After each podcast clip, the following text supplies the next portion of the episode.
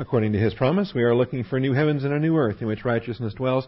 Therefore, beloved, since you look for these things, be diligent to be found by him in peace, spotless and blameless, and grow in the grace and knowledge of our Lord and Savior, Jesus Christ. Our growth comes through the Scriptures. Join me once again in John 14. We may wrap up 14 and cross into John 15 this morning. Of course, I said that last week.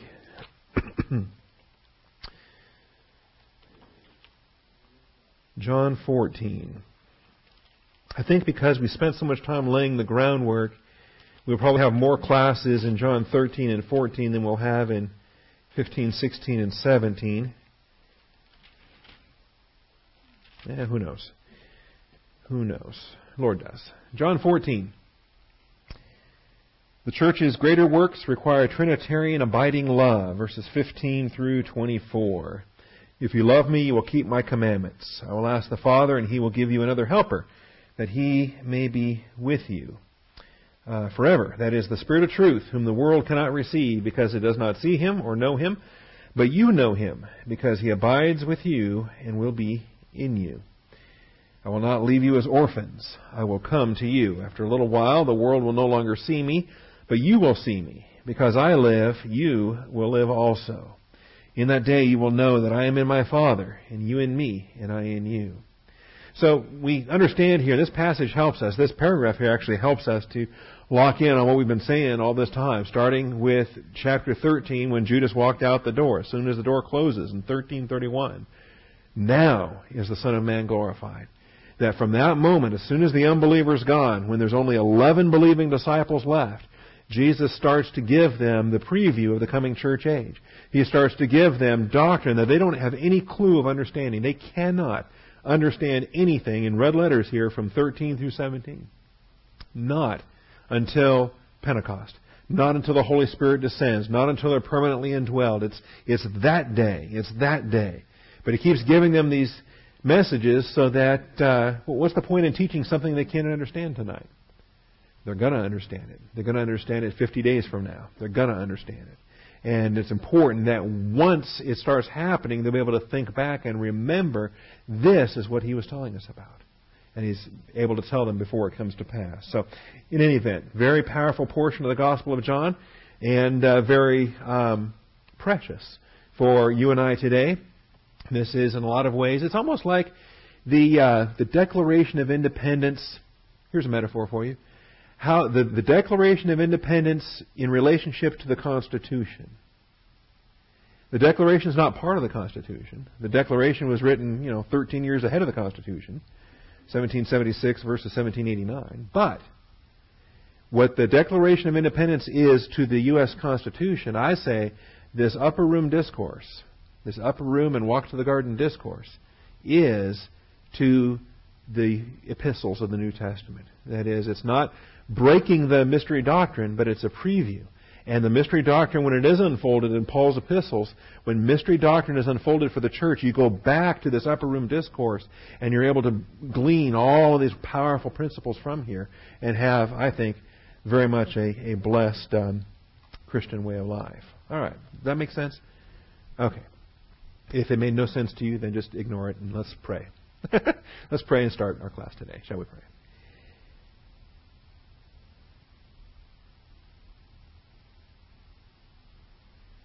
Heavenly Father, we do thank you for this day. We thank you for the truth of your word, for the privilege we have to assemble together. Thank you, Father, for all of your faithfulness, day by day, moment by moment. Your plan unfolds, and we, we encounter tests and circumstances, and sometimes we're caught by surprise. But, Father, you know all things, the end from the beginning. Every test has uh, included within it a created and designed ekbasis. Father, uh, open our eyes to your plan that we might endure to the end. Thank you, Father. In Christ's name we pray. Amen. All right, if you are following in the outline, this is episode 23, the last speech to the apostles and intercessory prayer, the content of chapters 14 through 17. And we've had five points of study. Important that we uh, review everything we learned in chapter 13. The points of study from John 13 should be reviewed before proceeding to chapter 14.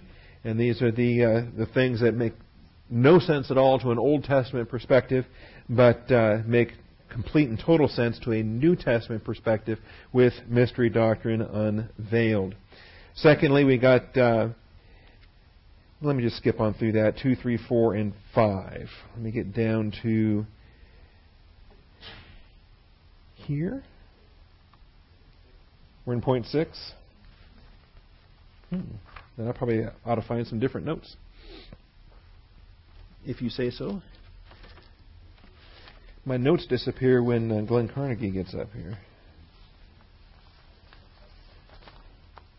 There it is. There's point six. Thank you. All right. So if you want just a quick outline on chapter 14, the first doctrine which uniquely applies to the church is the doctrine of the rapture. John 14, 1 through 4. And this really illustrates very well what I'm talking about. You got rapture doctrine in 1 Thessalonians 4. You got rapture doctrine in 1 Corinthians 15. You got powerful rapture doctrine in the epistles after the mystery of the church is unveiled.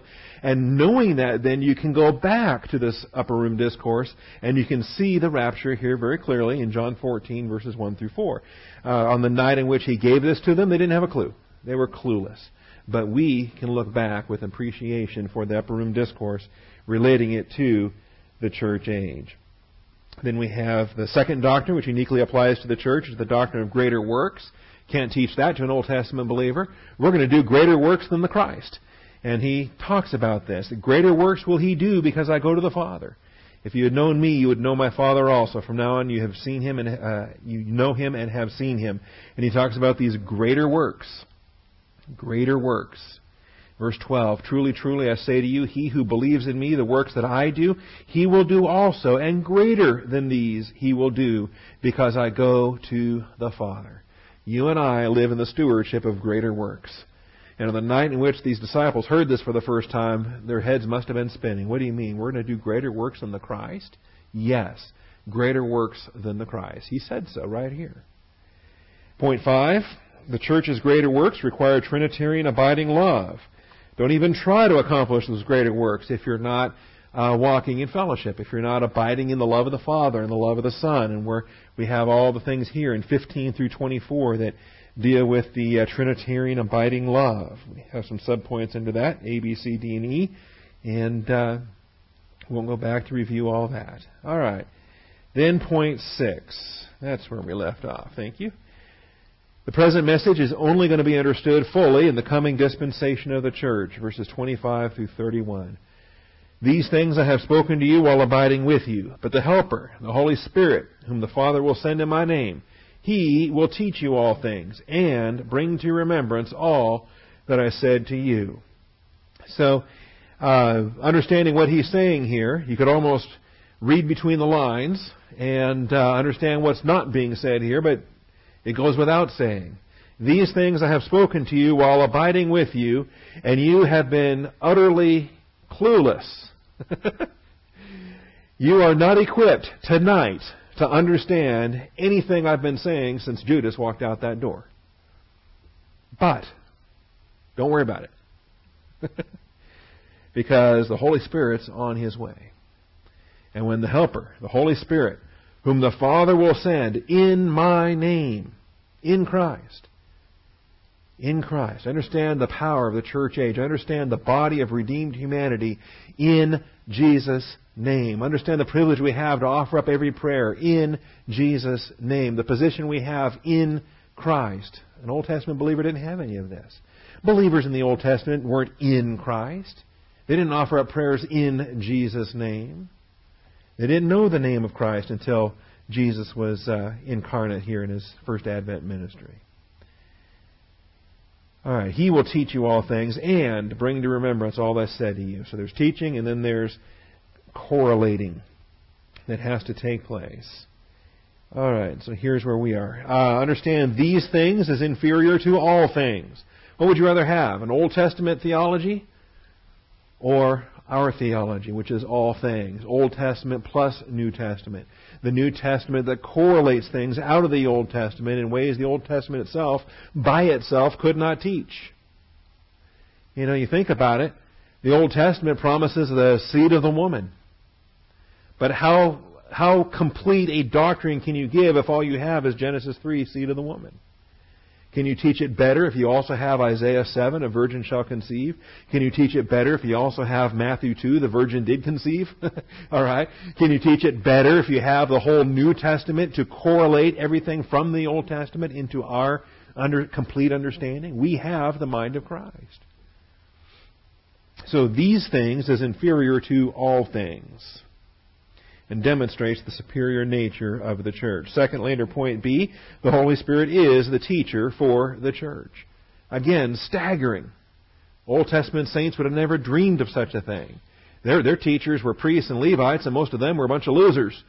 You know, they they uh, they were interested in themselves and, and what they could get out of stuff, and they were full of their own pride and trying to outdo one another and become known as glorious teachers and all the rest of this. We have the Holy Spirit as our teacher, and we can be very thankful for that. Teaching is reinforced by reminder for correlation. Teaching is reinforced by reminder for correlation. Now you've had all these points already. You had them last week. You had them the week before. Why am I giving them to you again? All right. Why am I repeating these points on the slide? Well, because Bob wasn't here last week or the week before, and I want him to get these points. But beyond that, even if you weren't here last week or the week before. Let's say you were here last week and you weren't here the week before. This is another the third time you've heard this. That's all right because teaching is reinforced by reminder for correlation. And so the more we remind you of these things, the more we review these things, the more that we see, you know what? He will teach you. He will bring to remembrance. There's a difference. I could teach my children something, but if they never remember it ever again, what, what's the value in it? If I say, well, I taught it to you once, 10 years ago, well, what if I teach it and then I remind and I remind and I remind and I remind? Is that what it takes? Sometimes it is. Maybe I'm just preaching to myself because I know I need it. Fourthly, this is where we were last week. We spent our whole time last week, basically, Uh, after the review, we spent the rest of the hour on point D. The peace of Christ is the great bequest for the church. The peace of Christ is the great bequest for the church. What does the Old Testament know about peace? I mean, there's a lot about shalom, right, in the Proverbs. There's a lot about shalom in the Old Testament. But sadly, it came to be that the only concept of peace was understood in geopolitical terms. The only aspect of peace was thought about if if we had a king that would whoop up on the enemies and secure borders and keep bad guys out and give us prosperity and blessing and health, wealth, and prosperity here, then we would have shalom. We would have peace. And so looking forward to the coming Prince of Peace, looking forward to the coming Messiah meant what? Meant a king that's going to whoop up on those Romans and give Israel safe boundaries. So they're looking for political peace. People with bumper stickers today, what are they looking for? And their visualized world peace, what are they looking for? What's Christ offer? He says, My peace I give to you. Not as the world gives do I give to you. Do not let your heart be troubled, nor let it be fearful. We realize this is our ongoing possession. I can have this peace. I'm supposed to have this peace today all day, all day, every day. Today I have this peace. Tomorrow I have this peace. The next day I have this peace. And then uh, a doctor calls and says, "We think you might have something." And does that d- destroy my peace? I still have Christ's peace, don't I? All right. It's not as the world gives, do I give to you. Do not let your heart be troubled, nor let it be fearful. When you're enfolded in the peace of Christ, you may not understand it. That's the peace of God that surpasseth all understanding. You may not understand it. That's fine. But the peace of God that surpasseth all understanding guards your hearts and your minds in Christ Jesus. Thank God for that. And so, this is the great bequest for the church. We have this. No Old Testament believer could have it the way we have it. And all the verses there that relate to peace. And I'm not going to go back over them, but it is interesting. Of all the titles that could have been selected for God the Father raising Jesus Christ, the, shep- the great shepherd of the sheep was raised from the dead. And what was it? Was it the God of righteousness that raised him from the dead? Was it the no? It was the God of peace. When you look at Hebrews thirteen twenty, who was it that brought up the great shepherd of the sheep, who brought him up from the dead? It wasn't the God of war, wasn't the God of righteousness, wasn't the God of love. He is all those things. Wasn't the God whose name is jealous. We saw that on Sunday. Of all the titles that could have been selected for God the Father in raising Jesus Christ from the dead in Hebrews 13:20, it's the God of peace who brought up from the dead the great shepherd of the, of the sheep. And I like that. I like that a lot. All right, so this is our this is our uh, bequest. There's a lot of things that we have to wait to get to heaven to enter into our full inheritance, but this one we're not waiting for. This one we have while we're here. This is our present inheritance that we have right here, right now. All right. So let's wrap it up then. Let's look at verses 28 through 31. After we have peace, what comes next? Peace I leave with you, my peace I give to you, not as the world gives do I give to you. Do not let your heart be troubled, nor let it be fearful. You have heard. Now here it is. Walking in this peace, we're able to advance, making application in 28 through 31. You have heard that I said to you, I go away, and I will come to you. This is a message that's preparing disciples for how to live the Christian way of life with Jesus gone and not yet back. Jesus is with his Father, not yet back. That's the whole church age. Jesus is with his Father. We're waiting to hear a trumpet when he comes back to take us home. You heard that I said to you, I go away and I will come to you. If you loved me, you would have rejoiced. Now pay very close attention to this because this is identical language to something we've already seen early in this chapter. It's called a counterfactual. It's a second class condition. It is not true. It is not true. If it was true, then there would have been different consequences. But since it's not true, you're not seeing those consequences. Not yet. Not until it becomes true, is what he's saying here. All right. Let me just read 28 through 31. I'll quit interrupting myself, and then we'll go back and give the details. You heard that I said to you, I go away, I will come to you. If you loved me, you would have rejoiced, because I go to the Father. For the Father is greater than I. Now I have told you before it happens, so that when it happens, you may believe. I will not speak much more with you, for the ruler of the world is coming, and he has nothing in me. But so that the world may know that I love the Father, I do exactly as the Father commanded me. Get up, let us go from here. And so they uh, depart the room, and, uh, and then the content of chapters 15 through 16, he starts telling them I'm the true vine, and he starts telling them all this stuff. Um, in chapters 15 and 16 is a message he gives while he's walking. They're walking to the garden in chapters 15 and 16. He stops outside the garden. He offers his prayer in chapter 17. And then he crosses the ravine in chapter 18. He sends eight of those 11 away, and he takes three of them into the garden to, to uh, start praying and, and, wait for the uh, arresting officers to arrive. So this is where we are. Now, details on this. Point E. Israel could not love Jesus in the way that the church will love him. Israel could not love Jesus in the way that the church will love him. John 14, verses 28 through 31. See, the church's greater works require a lot of things. They require God to supply this peace, they require this love. Requires loving one another. Requires a lot of these things. All right. Jesus' present message will be understood fully in the coming dispensation of the church, including this issue that they don't love him. Not in the way that they're going to love him. All right. Now you could say that John loved him, right? Wasn't he the disciple whom Jesus loved? Didn't he recline on Jesus' breast? Yes, he did. I don't doubt that he loved him. But not in the way that the church loves Christ.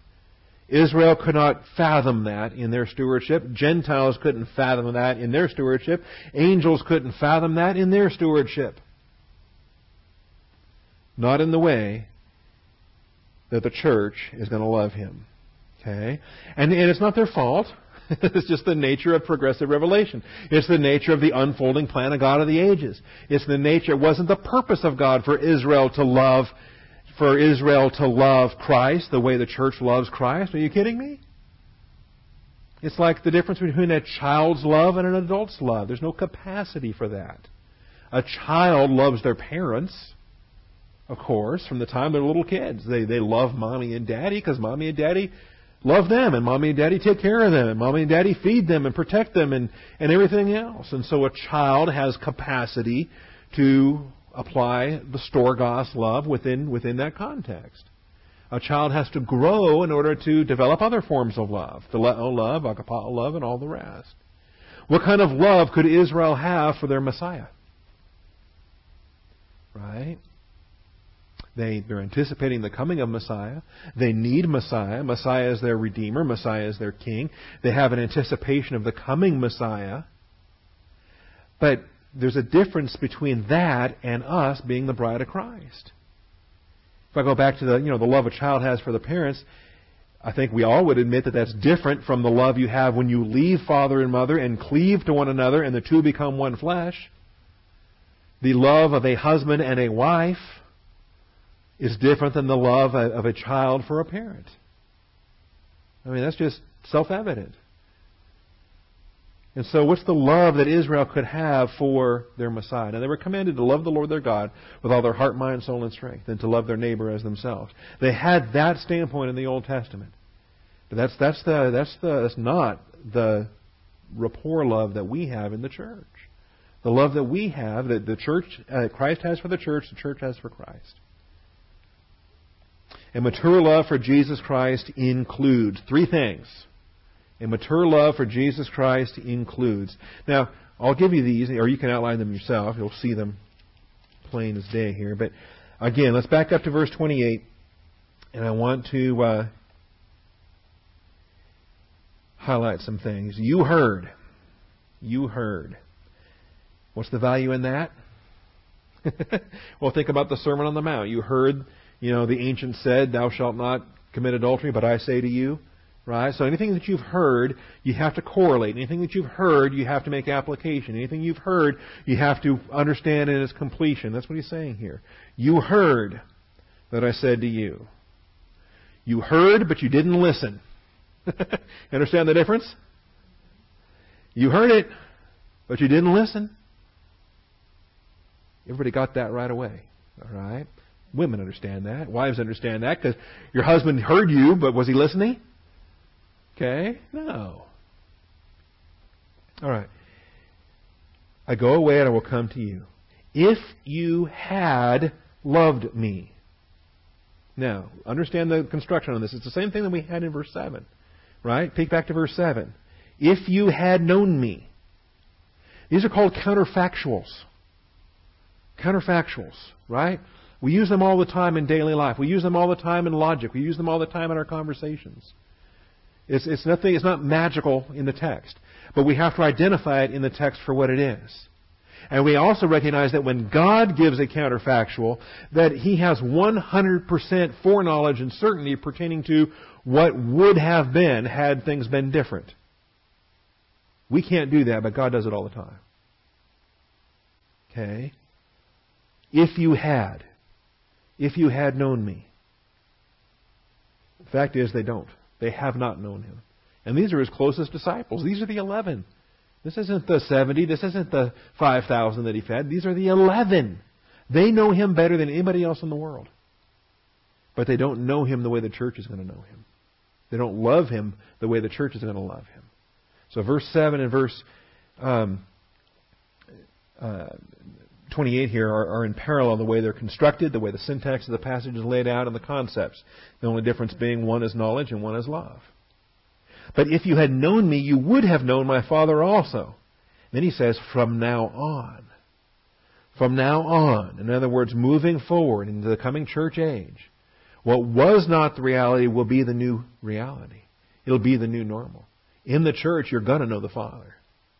Likewise, in the church, you're going to love Jesus Christ. And you're going to rejoice once you finally understand the doctrine in the church. When you have the right doctrinal perspective, you love the fact that Jesus Christ is seated at the Father's right hand. And you wouldn't trade that for anything. Say, well, wouldn't it be better if he was walking the earth and we could travel around like his disciples? We could walk places and, and hear him, you know, eat food that he multiplies. Wouldn't that be cool? All right, yes, there's a coolness factor to it. Yeah, Got that. But not better, no. Not superior, no.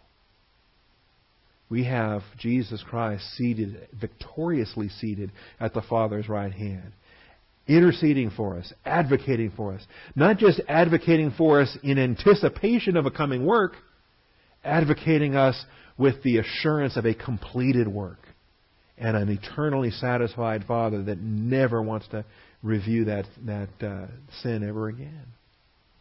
Okay?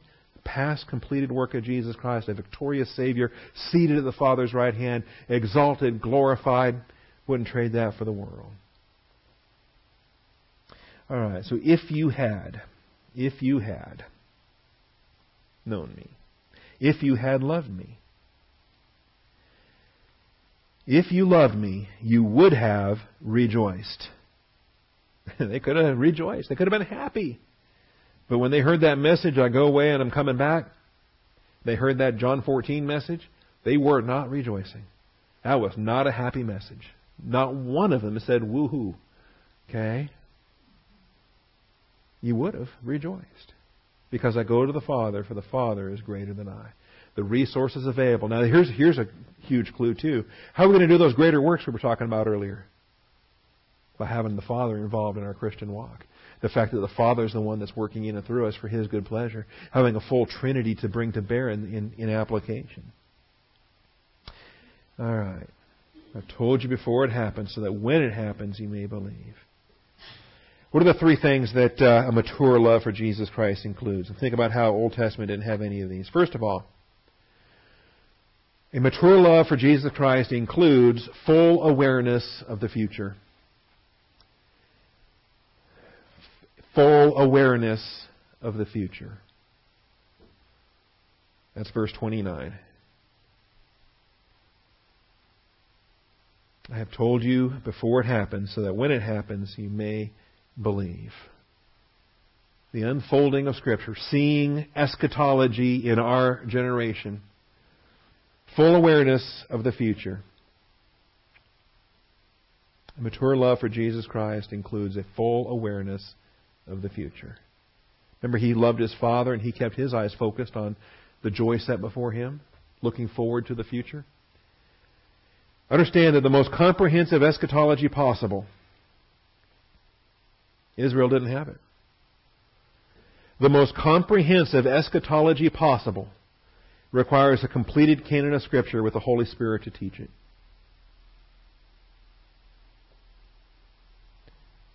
They had an eschatology. Many of their rabbis specialized in it. They had no shortage of debates about it.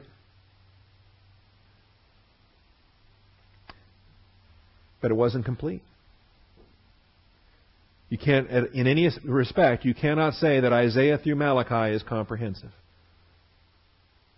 And even before Isaiah through Malachi, there's so many uh, eschatological psalms. There's eschatology in the Pentateuch. So you got Mosaic eschatology, you got Davidic eschatology in the Psalms, and you've got Isaiah through Malachi in the prophets. You say, well, isn't that enough? Isn't that everything? That's it for the Hebrew Scriptures? Yes. But you don't have all of it. With Jesus' message in the Mount Olivet Discourse. You don't have the Matthew 13 parables. You don't have the Sermon on the Mount, Matthew 5 through 7. If all you have is Isaiah through Malachi, you're missing Jesus. and Jesus in his Sermon on the Mount, Matthew 5 through 7, are you writing this down? Matthew 13 parables, kingdom of heaven parables, and Olivet discourse, Matthew 24 and 25. Those are huge sections of eschatology that Israel needs to complete the uh, their Hebrew scriptures. And then, of course, what else beyond that? The Apostle John and Revelation. All right? The Apostle John in Revelation is what ties together Isaiah through Malachi. You don't have the Apostle John in the Greek uh, scriptures of the book of Revelation. You cannot tie together Isaiah through Malachi the way that, you, that we can here in the church. So, this full awareness of the future. The most comprehensive eschatology possible requires a completed canon of Scripture with the Holy Spirit to teach it and this full awareness of the future, where we have the mind of Christ, where we have the full plan of the Father unfolded from Alpha to Omega. And we realize, you know what, it's not about us. it's not about us. Why can we smile at the future? Because it's not about us. Because it's about God the Father who loves His Son. And it's about that love for the Son that's going to exalt Jesus Christ for all eternity. We start to learn that the whole plan of the Father for the ages, have you read the ABC Reader? The plan of God for the ages is because God the Father loves God the Son. Alright? So if you start to understand that, you can join the Father in a mature love for Jesus Christ. A mature love for Jesus Christ, for who He is. Not just a baby love for Jesus Christ. See, I'm convinced of that. I'm convinced that most Christians love Jesus Christ like a little kid loves his mommy and daddy. Their only love for Jesus Christ is because Jesus loves me, this I know. For the Bible tells me so. Jesus died on the cross. I'm saved. I'm not going to go to hell. And so I love Jesus because I'm not going to go to hell. Okay? Am I mocking that? I'm not mocking that. I'm saying build on that. Add to that. Don't stop there. Don't limit your love for Jesus Christ to the, the, the, the subjective reception of, of redemption. Okay? Start with that, but build on it. Build on it. Don't be uh, so subjective that all you love Him for is what He's done for you. okay? I mean, seriously, is that the kind of love you want? You want your husband to love you because of everything you've done for him? That's a hard road. Okay? That never ends. do I want my wife to love me only because of the stuff I do for her? Hmm. Well, what if I haven't done much lately? What if I, uh, what if I actually do some terrible things? Oh my goodness. Let's let's develop a mature love that loves with integrity, that loves for the real reason of, of agapao. See, there's the thing. We're supposed to agapao Jesus Christ, and agapao does not take into account the merit of the object. We have a hard time doing that. Because when we're talking about Jesus, there's a lot of merit there. okay? But we're commanded to love with the agape love that doesn't take into account the merit. So can we please just forget that He's perfect, forget that He saved us, forget of all that He's done, and love from our own soul, from our own soul maturity, from our own integrity, from our own transformed nature? Can we love like the Father loves? And having a complete eschatology is going to be huge in allowing you to do that. To realize that yes, there's a coming rapture. After that, there's coming wrath. After that, there's coming kingdom. After that, there's new heavens, new earth. After that is what? A thousand generations of those who love Jesus Christ. Maybe I better start loving him right now. Since that's what the thousand generations is all about. Okay? Tell you, once you wrap your mind around the Father's plan to glorify Christ for all eternity, you can start developing this mature love. You can start developing agapao the way we're supposed to. All right. Second thing, a full awareness of the angelic conflict. a full awareness of the angelic conflict. Verse 30. The mature love for Jesus Christ includes a full awareness of the angelic conflict. Verse 30. Jesus says, I will not speak much more with you. For the ruler of the world is coming, and he has nothing in me. I will not speak much more with you. Well, why not? I mean, you're God. Do what you want to do. Take, take, take all the time you want. Well, we're a little bit rushed for time in the moment. We're a little bit, uh, we, we got a little bit of an urgency here. Why? Well, there's soldiers on the way. They're going to arrest me. I don't have all night to teach you this stuff. In fact, we got to leave the room right now. Get up, let's go. How the verse, that's how the chapter ends. Get up. Let's go from here. And how close was it? I hope when we see this on the DVD, I hope that we, we see exactly. They were going out the back door while the guards were coming in the front door. How close was this? And then they're walking through the, the streets of Jerusalem. Okay? After dark. Nobody else is around to see them. Why? They're all indoors taking, eating Passover. A lot of them are indoors eating Passover at the moment. And they're going through the streets. Maybe it was foggy. You know, maybe they took turns down dark alleys. Maybe, who knows? And the soldiers are there with torches and lanterns. We're, we're told when they get to the garden, they've got torches and lanterns.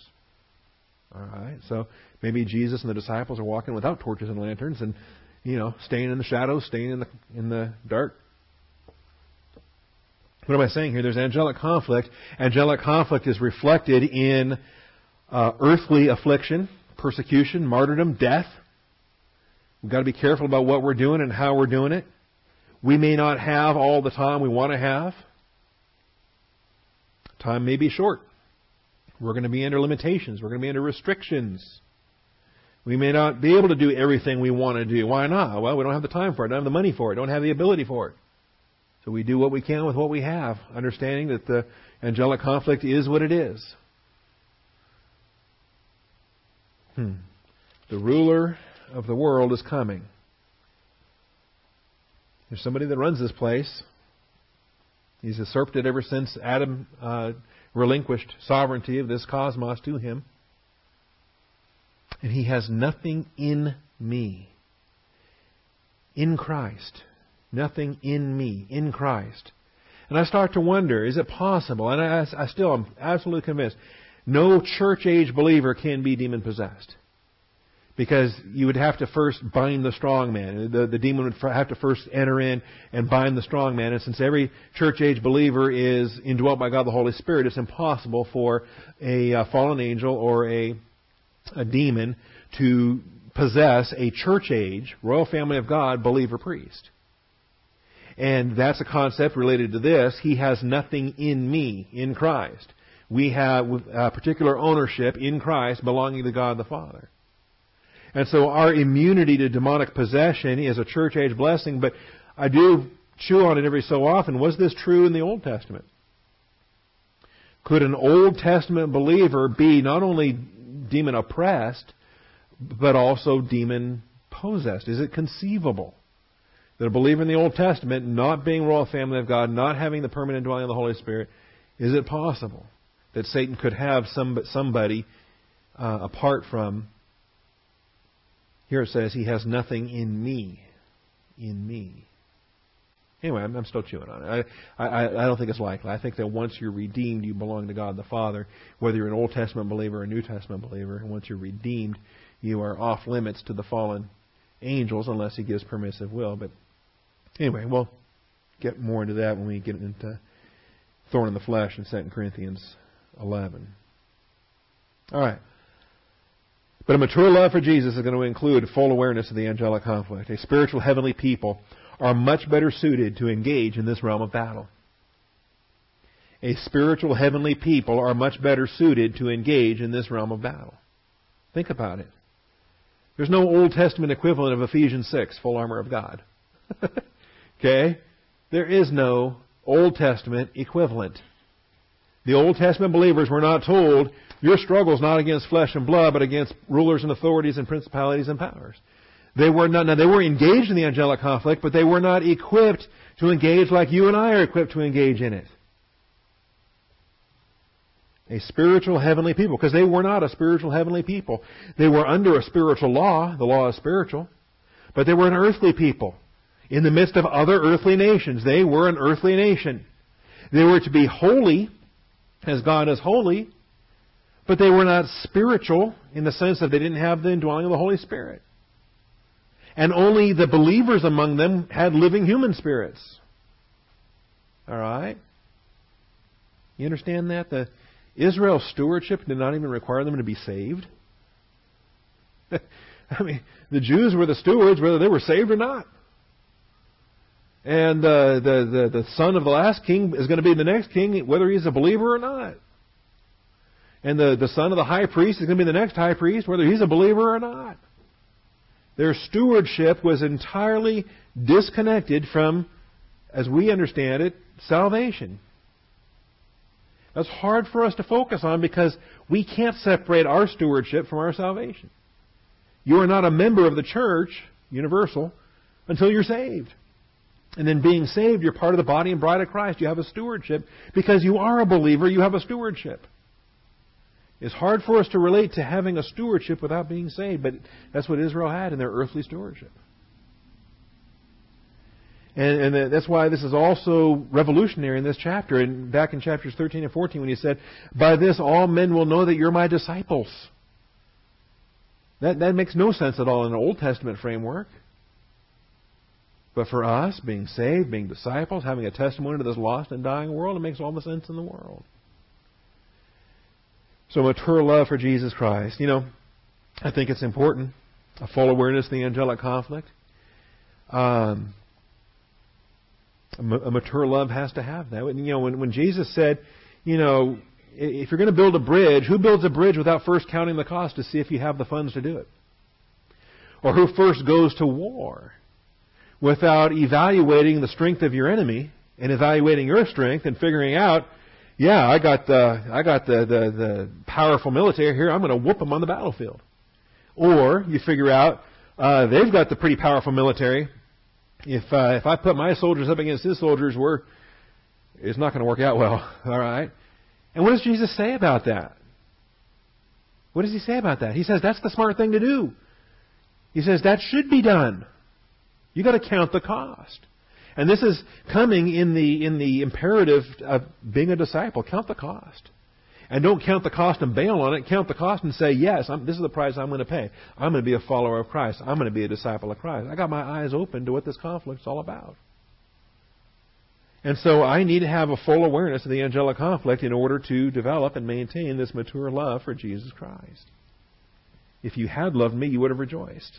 You don't love me, you didn't rejoice. And then the exposition of it spelled out here. All right. This is how we can love Him. This is how we can rejoice. This is how we can celebrate each day of the church age. We're one day closer to the trumpet. Isn't that awesome? One day closer to the trumpet. What's the third thing? The third thing full obedience to the Father's will. A mature love for Jesus Christ includes, thirdly, full obedience to the Father's will. That's verse 31. The body of Christ, baptized in union with the Savior, is uniquely suited to manifest this demonstration of love and obedience. Not only because we love Him, not only are we going to rejoice, because we love Him, we are going to obey God the Father. And we're going to obey Him. We're going to be faithful unto death. Why? Because we love Jesus Christ. Full obedience to the Father's will. If you love me, you'll keep my commandments. Full obedience to the Father's will. So that the world may know that I love the Father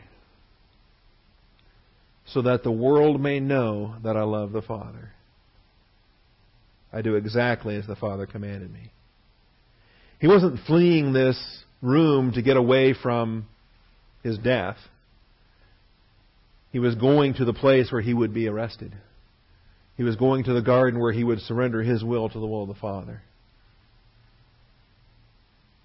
Being arrested in this room and being murdered in this room wouldn't accomplish the Father's good pleasure. But being in the garden and being publicly arrested, being publicly tried, being publicly crucified, does fulfill the will of the Father.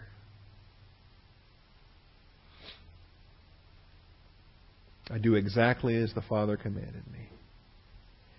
And this is this is something, you know, when, when the unbeliever when you're able to use this as an apologetic, when you're able to use this as a part of your good news testimony, and when the unbeliever finally comes to grips with this, is huge in explaining the plan of salvation.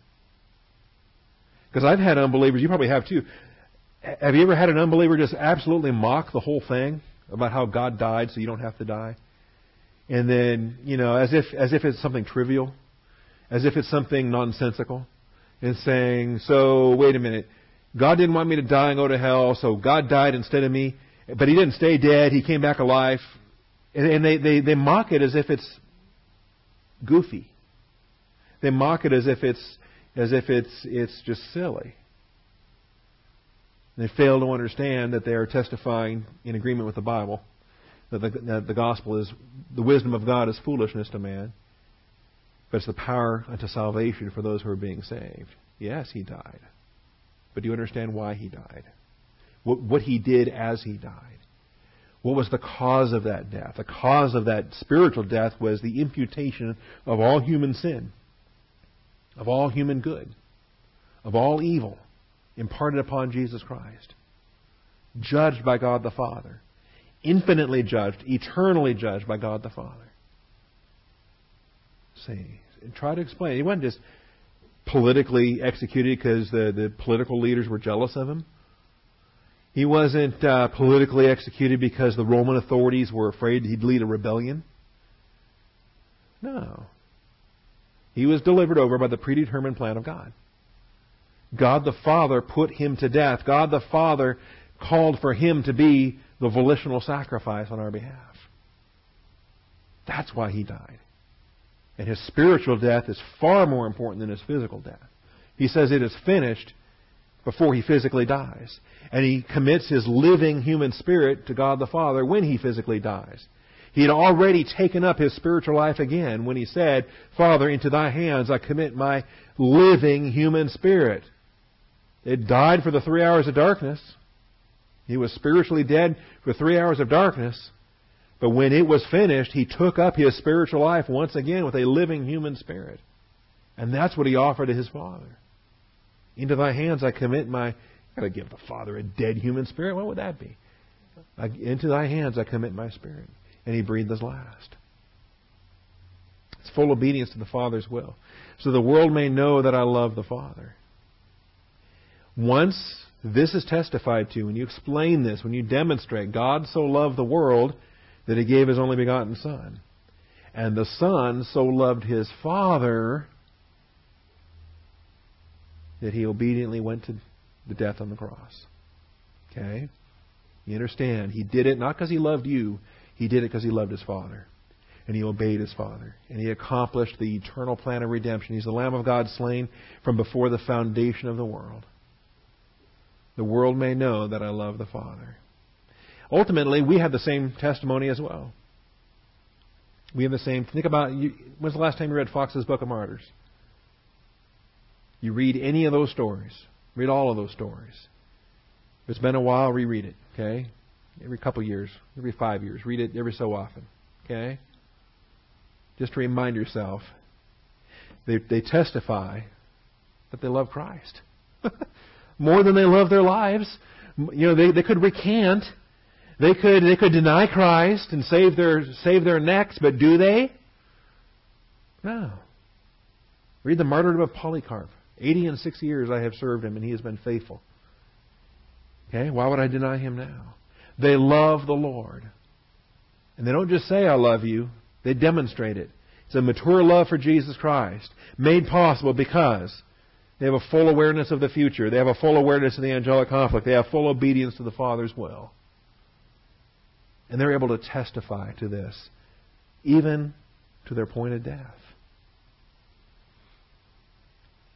The body of Christ, baptized in union with the Savior, is uniquely suited to manifest this demonstration of love and obedience. All right. Get up. Let us go from here. Now, what I'd like to do I'll give you an introduction here to uh, chapter 15. Oops. Okay, I don't have point 7 on the slideshow yet. What I would like to do is uh, go ahead and get up. We'll leave this room and we're going to walk around the parking lot. And as we walk around the parking lot, I'm going to teach you all the doctrine from uh, from chapter 15. All right, come, let us go from here. Would that be a visual aid? Okay, I won't do that. But I did think about it though, okay? I did think about it. You would never forget. You remember that Wednesday morning when crazy Pastor Bob walked us around the parking lot? And we just walked around? And how does that work? I mean, do we all go single file? Do we go two by two? Do we just kind of clump around? You know, how do and how do you hear if you're kind of near the back of this of this mob? Okay? And we'll walk around the parking lot. We'll take, you know, maybe we'll walk around Walnut Creek Business Park. Teach Bible class. As long as I keep the microphone within range of the receiver, we can record the message. I'm liking this more and more. And right now you're saying, I can't tell if you're joking or if you're serious, right? You don't know, do you? You think you know, but you're not quite sure. Could you imagine being my children? They don't know either. They say, Dad, sometimes we can't tell when you're joking and when you're serious. I like it. Yeah, keeps you on your toes. All right, let's look at verse 15, or chapter 15. And this is what we'll get into next week. Okay? Come, let us go up from here. I am the true vine. My Father is the vine dresser. Every branch in me that does not bear fruit, he takes away, and every or lifts up. I think is a better translation. And every branch that bears fruit, he prunes it so that it may bear more fruit. You are already clean because of the word which I have spoken to you. Remember, they're all saved. They're all believers. Know, the, the, the betrayer is gone at this point.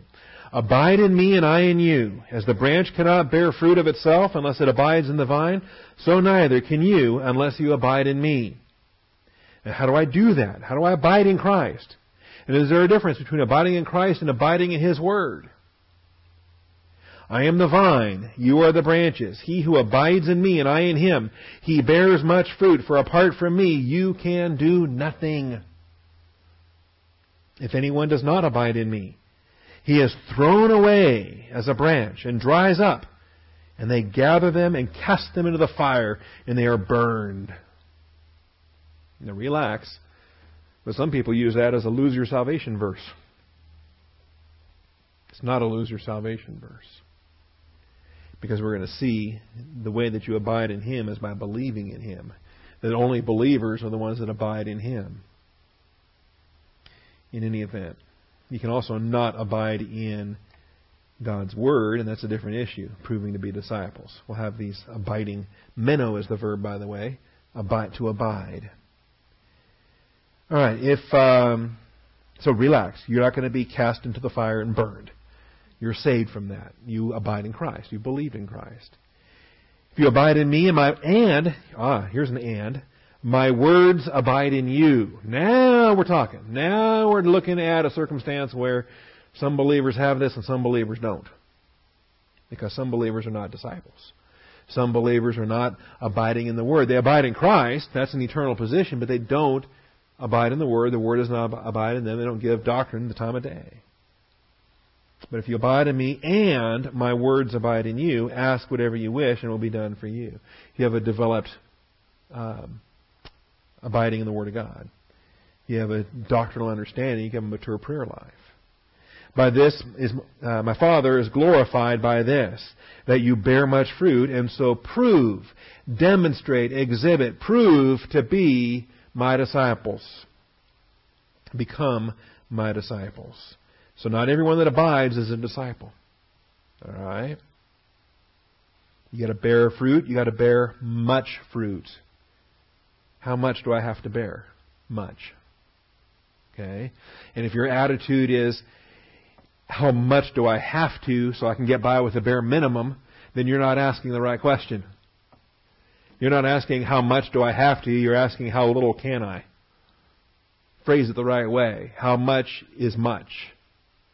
And if you think you've done it, you haven't done much. That's the point. Forgetting what lies behind and reaching forward what lies ahead. Don't assume that you've done it. Paul said, I don't assume that I've done it. And what's he done? Founded 20 churches, wrote 13 books of the New Testament. Okay, led probably hundreds or thousands of people to faith in Christ. Have you done all that? I haven't. Okay, so um, I, I, if Paul said he hadn't laid hold of it yet, I'm not going to say that I've laid hold of anything yet. I'm going to forget what lies behind. I'm going to reach forward to what lies ahead. Am I going to boast about 4,000 Bible classes taught? No. I'm going to reach forward to the next thousand. I want to get to 5,000. I want to get to 10,000. All right. Colonel Thieme had 20,000. I want to get to 50,000. Whatever. Actually, I hope I don't live that long. okay. Man, I want to be a pastor 40 years from now. I don't want to be here tomorrow. Okay. But still the attitude is is forgetting what lies behind bearing much fruit. And however much I've already borne is not much. I want to, I want to bear more so that I can claim that I have borne much fruit. So as to prove to be my disciples. Just as the Father has loved me, I have also loved you. Abide in my love. Now, is that the same as abiding in my word? Is it the same as abiding in me? What are all these different uh, uh, spheres in which we abide? We live, we remain, we dwell. If you keep my commandments, you will abide in my love, just as I have kept my Father's commandments and abide in his love.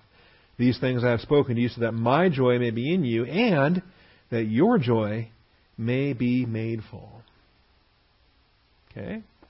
So that's where we'll be next week. Lord willing, rapture pending. Thank you, Father, for this day. Thank you for your truth. Thank you for Bob's safe return. Look forward to this coming summer and the, the uh, fellowship here. Father, we thank you for the Gospel of John, and in particular, the upper room and garden discourse. Father, it's uh, full of, of church age truth that we just embrace and we thrive in and we thank you for, Father, because we are the ones with the hindsight to look back with a completed canon of Scripture, with the uh, unveiled mystery doctrine of the church, with the indwelling of the Holy Spirit to teach us all these things. Father, uh, we we can only imagine how how uh, lost the disciples were on this night, and, and they couldn't understand any of this. And Peter and John couldn't even figure it out until they're standing in the empty tomb, looking down at a folded face cloth. Father, they finally started to figure out certain things. But Father, uh, thank you that we have the church age perspective to not only learn this doctrine, but to live it in very powerful ways. Father, teach us how to love your Son like you love your Son. Teach us how to love your Son with a mature adult love, not just a, a baby love because of what He's done for us, but a mature adult love because of what you're going to do for Him for all eternity. Teach us this mature love, Father. Equip us to do the greater works than these. We thank you, Father, in Jesus Christ's most precious and holy name. Amen.